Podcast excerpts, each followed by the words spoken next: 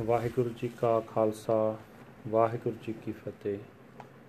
ਦਾਸ ਗੁਰਜੀਤ ਸਿੰਘ ਝਾਂਪਰ ਆਪ ਜੀ ਨਾਲ ਇੱਕ ਆਪਣੀ ਜੋ ਲਾਈਫ ਦੀ ਜੀਵਨੀ ਲਿਖ ਰਿਹਾ ਹੈ, ਉਸ ਦੇ ਵਿੱਚੋਂ ਇੱਕ ਚੈਪਟਰ ਸਾਂਝਾ ਕਰਨਾ ਚਾਹੁੰਦਾ ਹੈ, ਜਿਹਦੇ ਵਿੱਚ ਜਦੋਂ ਦਾਸ ਅਮਰੀਕਾ ਦੇ ਵਿੱਚ ਟਰੱਕ ਚਲਾਉਂਦਾ ਸੀ ਤਾਂ ਉਸ ਵੇਲੇ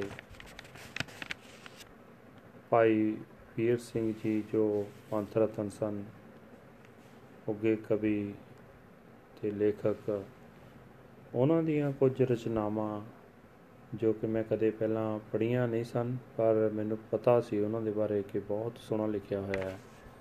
ਤਾਂ ਫਿਰ ਮੈਨੂੰ ਉਹਨਾਂ ਦੀਆਂ ਕੁਝ ਲਿਖਤਾਂ ਆਡੀਓ ਰੂਪ ਦੇ ਵਿੱਚ ਟਰੱਕ ਚਲਾਉਂਦੇ ਸੁਣਨ ਨੂੰ ਮੌਕਾ ਮਿਲਿਆ। ਜਿਨ੍ਹਾਂ ਵਿੱਚੋਂ ਇੱਕ ਸੀ ਕਿ ਕਿਸੇ ਪ੍ਰੇਮੀ ਨੇ ਉਹਨਾਂ ਨੂੰ ਖਤ ਲਿਖ ਕੇ ਪੁੱਛਿਆ ਕਿ ਜ਼ਿੰਦਗੀ ਦੇ ਵਿੱਚ ਸਾਡੇ ਲਈ ਕਿੰਨਾ ਸਮਾਂ ਭਗਤੀ ਦੇ ਵਾਸਤੇ ਕੱਢਣਾ ਚਾਹੀਦਾ ਹੈ, ਕਿੰਨਾ ਸਮਾਂ ਆਪਣੇ ਕੰਮਕਾਰ ਲਈ ਰੋਜੀ ਰੋਟੀ ਲਈ ਤੇ ਕਿੰਨਾ ਸਮਾਂ ਨੀਂਦ ਲਈ ਤੇ ਹੋਰ ਕੰਮਾਂ ਲਈ ਕੱਢਣਾ ਚਾਹੀਦਾ ਹੈ।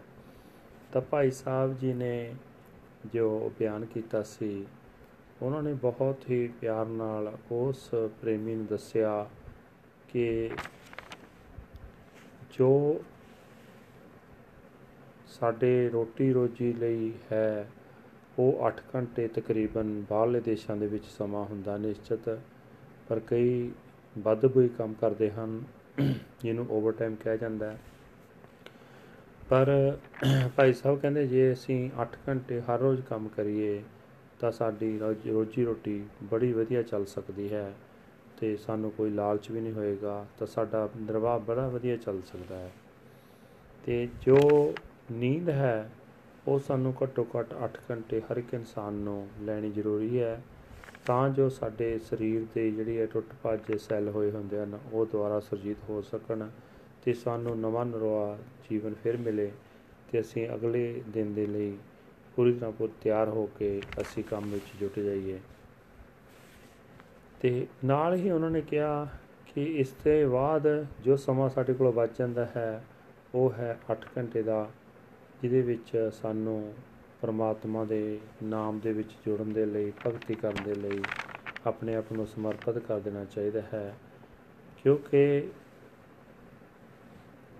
ਜਦੋਂ ਅਸੀਂ ਪਹਿਰ ਰਹਿੰਦੀ ਰਾਤ ਉੱਠ ਕੇ ਚੌਕੜਾ ਮਾਰ ਕੇ ਵਾਹਿਗੁਰੂ ਜੀ ਨੂੰ ਅਸੰਗੋਪਾਨ ਵੇਖ ਕੇ ਸਮਝ ਕੇ ਹਾਜ਼ਰੀ ਦੇ ਵਿੱਚ ਨਾਮ ਅਭਿਆਸ ਇਸ ਤਰ੍ਹਾਂ ਕਰਦੇ ਹਾਂ ਕਿ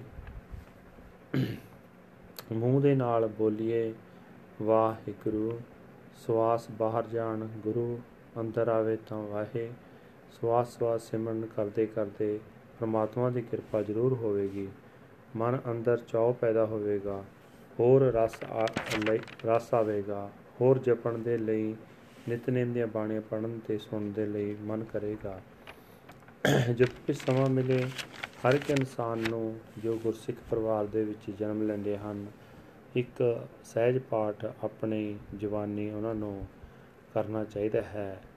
ਜ਼ਰੂਰੀ ਹੈ ਤਾਂ ਕਿ ਗੁਰੂ ਸਾਹਿਬ ਦੇ ਨਾਲ ਨੇੜਤਾ ਹੋਰ ਵਧੇ, ਕਿਉਂਕਿ ਸਾਡਾ ਜੋ ਜੀਵਨ ਹੈ, ਪਰਮਾਤਮਾ ਦੇ ਨਾਲ ਜੁੜਨ ਵਾਸਤੇ ਗੁਰੂ ਸਾਹਿਬ ਨੇ ਸਾਨੂੰ ਗਾੜੀ ਰਾਹ ਸਿੱਧਾ ਦੱਸਿਆ ਹੋਇਆ ਹੈ।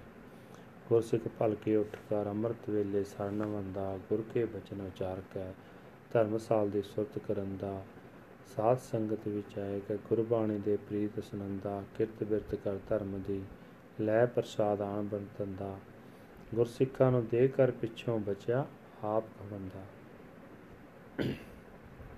ਕਲੀ ਕਾਲ ਪ੍ਰਗਾਸ ਕਰ ਗੁਰਚੇਲਾ ਗੁਰਚੇਲਾ ਸੰਦਾ ਗੁਰਚੇਲਾ ਚੇਲਾ ਗੁਰਸੰਦਾ ਗੁਰਮੁਖ ਗਾੜੀ ਰਾਹ ਚਲਾਉਂਦਾ। ਆਮ ਤੌਰ ਤੇ ਭਾਈ ਸਾਹਿਬ ਇਸ ਪੰਕਤੀ ਦਾ ਬਹੁਤ ਜ਼ਿਕਰ ਕਰਦੇ ਹੁੰਦੇ ਸਨ। ਸੋ ਉਹ ਭਾਗਾਂ ਵਾਲੇ ਹਨ ਜਿਨ੍ਹਾਂ ਨੂੰ ਗੁਰੂ ਸਾਹਿਬ ਜੀ ਨੇ ਸਮਾਂ ਬਖਸ਼ਿਆ ਹੈ ਤੇ ਉਹ ਨਾਮ ਵੀ ਜਪਦੇ ਹਨ, ਬਾਣੀ ਵੀ ਪੜ੍ਹਦੇ ਹਨ ਤੇ ਕਿਰਤ ਕਮਾਈ ਵੀ ਕਰਦੇ ਹਨ। ਤੇ ਜਿਨ੍ਹਾਂ ਨੂੰ ਅਜੇ ਰਸ ਨਹੀਂ ਆਇਆ ਤਾਂ ਇਹ ਨਹੀਂ ਕਹਿਣਾ ਕਿ ਮੈਨੂੰ ਰਸ ਨਹੀਂ ਆਇਆ। ਹੌਲੀ ਹੌਲੀ ਰੰਗ ਲੱਗਦਾ ਲੱਗਦਾ ਸਾਨੂੰ ਇੱਕ ਦਿਨ ਰਸ ਵੀ ਜ਼ਰੂਰ ਆਏਗਾ ਗੁਰੂ ਸਾਹਿਬ ਦੀ ਕਿਰਪਾ ਵੀ ਹੋਏਗੀ ਤੇ ਇੱਕ ਦਿਨ ਅਸੀਂ ਉਸ ਅਵਸਥਾ 'ਚ ਪਹੁੰਚ ਜਾਾਂਗੇ ਜਿਸ ਜਿਹੜੀ ਨੂੰ ਕਿ ਦੇਵਤੇ ਵੀ ਲੋਚਦੇ ਹਨ। ਬਸ ਇੱਕ ਰਸ ਹੋ ਕੇ ਜਪੀ ਜਾਓ, ਪ੍ਰਮਾਤਮਾ ਦਾ ਨਾਮ ਤੇ ਗੁਰਬਾਣੀ ਪੜ੍ਹੀ ਜਾਓ ਤੇ ਜਦੋਂ ਸਾਡੇ ਕੋਲ ਵੇਲ ਮਿਲੇ ਤਾਂ ਉੱਚੇ ਮਹਾਪੁਰਸ਼ਾਂ, ਸੰਤਾਂ ਮਹਾਪੁਰਸ਼ਾਂ ਦੀਆਂ ਜੀਵਨੀਆਂ ਪੜ੍ਹਨੀਆਂ ਸ਼ੁਰੂ ਕਰ ਦੇਵੋ, ਸੁਣਨੀਆਂ ਸ਼ੁਰੂ ਕਰ ਦੇਵੋ। ਤਾਂ ਸਾਡਾ ਜੀਵਨ ਬਹੁਤ ਹੀ ਚੰਗਾ ਗੁਜ਼ਰੇਗਾ। ਜਿਨ੍ਹਾਂ ਨੇ ਆਪਣੀ ਜ਼ਿੰਦਗੀ ਸੋਹਣੀ ਗੁਜ਼ਾਰੀ ਹੈ ਤੇ ਗੁਜ਼ਾਰਨ ਜੋਗੀ ਮਾਇਆ ਹੈ ਤੇ ਖਰਚਾ ਚੱਲ ਰਿਹਾ ਹੈ, ਉਹ ਜੋ ਰਿਟਾਇਰ ਹੋ ਚੁੱਕੇ ਹਨ ਜਾਂ ਬੱਚੇ ਸੈਟਲ ਕਰ ਲਏ ਹਨ, ਉਹਨਾਂ ਨੂੰ ਤਾਂ ਪਰਮਾਤਮਾ ਦੇ ਸ਼ੁਕਰ ਵਿੱਚ ਬਹੁਤ ਹੋਰ ਵੀ ਸਮਾਂ ਜਿਹੜਾ ਨਿਕਾਲ ਕੇ ਭਗਤੀ ਕਰਨੀ ਚਾਹੀਦੀ ਹੈ। ਜਦੋਂ ਇਹ ਸਤਰਾਂ ਆਪ ਜੀ ਨਾਲ ਸਾਂਝੀਆਂ ਕਰ ਰਹੇ ਹਾਂ ਤਾਂ ਦਾਸ ਦੇ ਮਨ ਵਿੱਚ ਵੀ ਆ ਰਿਹਾ ਸੀ ਕਿ ਦਾਸ ਨੇ ਆਪਣਾ ਪਰਿਵਾਰ ਅਮਰੀਕਾ ਵਿੱਚ ਸੈੱਟ ਕਰ ਲਿਆ। ਵਾਹਿਗੁਰੂ ਜੀ ਦੀ ਕਿਰਪਾ ਨਾਲ। ਹੁਣ ਮੈਨੂੰ ਭਾਰਤ ਵਿੱਚ ਰਹਿੰਦੇ ਹੋਏ 1 ਸਾਲ ਤੋਂ ਉੱਪਰ ਹੋ ਗਿਆ ਹੈ। ਪਹਿਲਾਂ ਤਾਂ ਮਨ ਬਹੁਤ ਉਚਾਟ ਰਹਿੰਦਾ ਸੀ ਕਿ ਕਿਸ ਤਰ੍ਹਾਂ ਸਮਾਂ ਪਾਸ ਕਰਾਂ। ਫਿਰ ਸੋਚਿਆ, ਯਾਤਰਾਵਾਂ ਕਰਕੇ ਆਨੰਦ ਆਵੇਗਾ। ਫਿਰ ਪੰਜਾਬ ਤਕਰੀਬਨ ਸਾਰਾ ਘੁੰਮ ਲਿਆ। ਦਰਬਾਰ ਸਾਹਿਬ ਵੀ ਚਾਰ ਵਾਰੀ ਜਾ ਚੁੱਕਿਆ ਮੁਕਤਸਰ ਸਾਹਿਬ ਦੇ ਦਰਸ਼ਨ ਕਰ ਆਇਆ ਅਨੰਦਪੁਰ ਸਾਹਿਬ ਵੀ ਜਾ ਆਇਆ ਪਟਨਾ ਸਾਹਿਬ ਵੀ ਜਾ ਆਇਆ ਦਰਸ਼ਨ ਕਰ ਆਇਆ ਹੇਮਕੁੰਟ ਸਾਹਿਬ ਵੀ ਜਾ ਆਇਆ ਦਰਸ਼ਨ ਕਰਕੇ।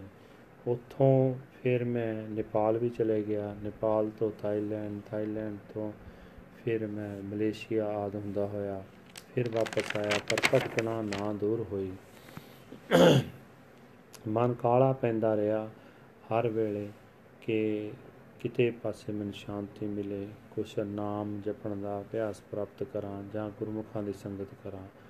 ਪਰ ਹੁਣ ਪਰਮਾਤਮਾ ਦੀ ਅਜਿਹੀ ਕਿਰਪਾ ਹੋਈ ਹੈ ਕਿ ਸਾਰੇ ਪੰਜਾਬ ਵਿੱਚ ਕਰਫਿਊ ਲੱਗਾ ਹੋਇਆ ਹੈ।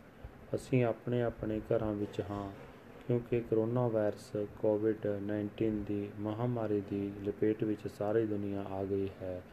ਬਸ ਗੁਰੂ ਦਾ ਧਿਆਨ ਧਰ ਕੇ ਅਰਦਾਸ ਕੀਤੀ ਕਿ ਉਹ ਕੰਮ ਕਰਵਾਉਣੇ ਜੋ ਉਹਨਾਂ ਨੂੰ ਭਾਉਂਦੇ ਹਨ। ਗੁਰੂ ਜੀ ਦੀ ਅਪਾਰ ਬਖਸ਼ਿਸ਼ ਨਾਲ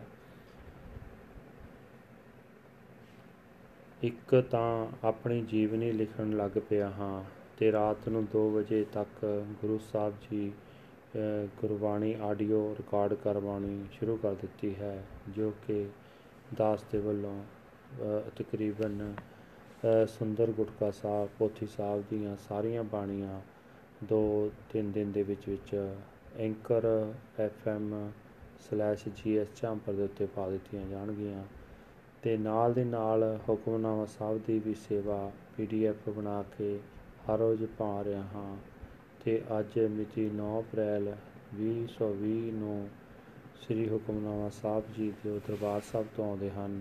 ਉਹਨਾਂ ਦੀ ਦਾਸ ਆਪਣੀ ਜ਼ੁਬਾਨ ਦੇ ਵਿੱਚ ਜਿਵੇਂ ਮਹਾਰਾਜ ਕਿਰਪਾ ਕਰਦੇ ਹਨ, ਵਿਆਖਿਆ ਕਰਕੇ ਵੀ ਪਾਉਣੀ ਅੰਗਰੇਜ਼ੀ ਪੰਜਾਬੀ ਦੇ ਵਿੱਚ ਸ਼ੁਰੂ ਕਰ ਦਿੱਤੀ ਹੈ। ਜਿਵੇਂ ਵੀ ਸੰਗਤਾਂ ਨੂੰ ਚੰਗਾ ਲੱਗਿਆ, ਉਹ ਸੁਝਾਅ ਦਿੰਦੀਆਂ ਜਾਣਗੀਆਂ ਤੇ ਦਾਸ ਆਪਣਾ ਸੁਧਾਰ ਕਰਦਾ ਜਾਏਗਾ। ਪਰ ਇੱਕ ਮਨ ਅੰਦਰ ਪ੍ਰੇਮ ਹੈ, ਭਗਤੀ ਕਰਨ ਦਾ, ਨਾਮ ਜਪਣ ਦਾ, ਆਪ ਜੁੜਨਾ ਤੇ ਸਾਰੀ ਸੰਗਤਾਂ ਨੂੰ ਜੋੜਨ ਦਾ। ਪਹਿਲਾਂ ਤਾਂ ਘਰ ਰਹਿਣ ਨੂੰ ਵੀ ਦਿਲ ਨਹੀਂ ਸੀ ਕਰਦਾ ਹੁੰਦਾ। ਹੁਣ ਗੁਰੂ ਸਾਹਿਬ ਜੀ ਨੇ ਅਪਾਰ ਬਖਸ਼ਿਸ਼ ਕੀਤੀ ਹੈ। ਹੁਣ ਘਰ ਤੋਂ ਬਾਹਰ ਜਾਣ ਨੂੰ ਵੀ ਜੀ ਨਹੀਂ ਕਰਦਾ। ਸਮਾਂ ਬਰਬਾਦ ਬਾਹਰ ਜਾ ਕੇ ਹੁੰਦਾ ਸੀ। ਉਹ ਗੁਰੂ ਸਾਹਿਬ ਨੇ ਆਪਣੀ ਸੇਵਾ ਵਿੱਚ ਲਾ ਲਿਆ ਹੈ। ਆਪ ਜੀ ਵੀ ਅਰਦਾਸਾਂ ਬੇਨਤੀਆਂ ਕਰਨੀਆਂ ਕਿ ਦਾਸ ਇਸੇ ਤਰ੍ਹਾਂ ਨਿਰੰਤਰ ਜਿੰਨੀ ਜ਼ਿੰਦਗੀ ਹੈ, ਗੁਰੂ ਸਾਹਿਬ ਦੇ ਚਰਨਾਂ ਦੇ ਵਿੱਚ ਜੁੜ ਕੇ ਆਪ ਵੀ ਜੁੜੇ ਤੇ ਆਪ ਸੰਗਤਾਂ ਨੂੰ ਵੀ ਨਾਲ ਜੋੜੇ। ਕੋਈ ਗਲਤੀ ਹੋ ਗਈ ਹੋਵੇ ਤਾਂ ਖਿਮਾ ਦਾ ਜਾਚਕ ਹਾਂ। ਗੁਰਜੀਤ ਸਿੰਘ ਚਾਂਪਰ, ਵਾਹਿਗੁਰੂ ਜੀ ਕਾ ਖਾਲਸਾ, ਵਾਹਿਗੁਰੂ ਜੀ ਕੀ ਫਤਿਹ।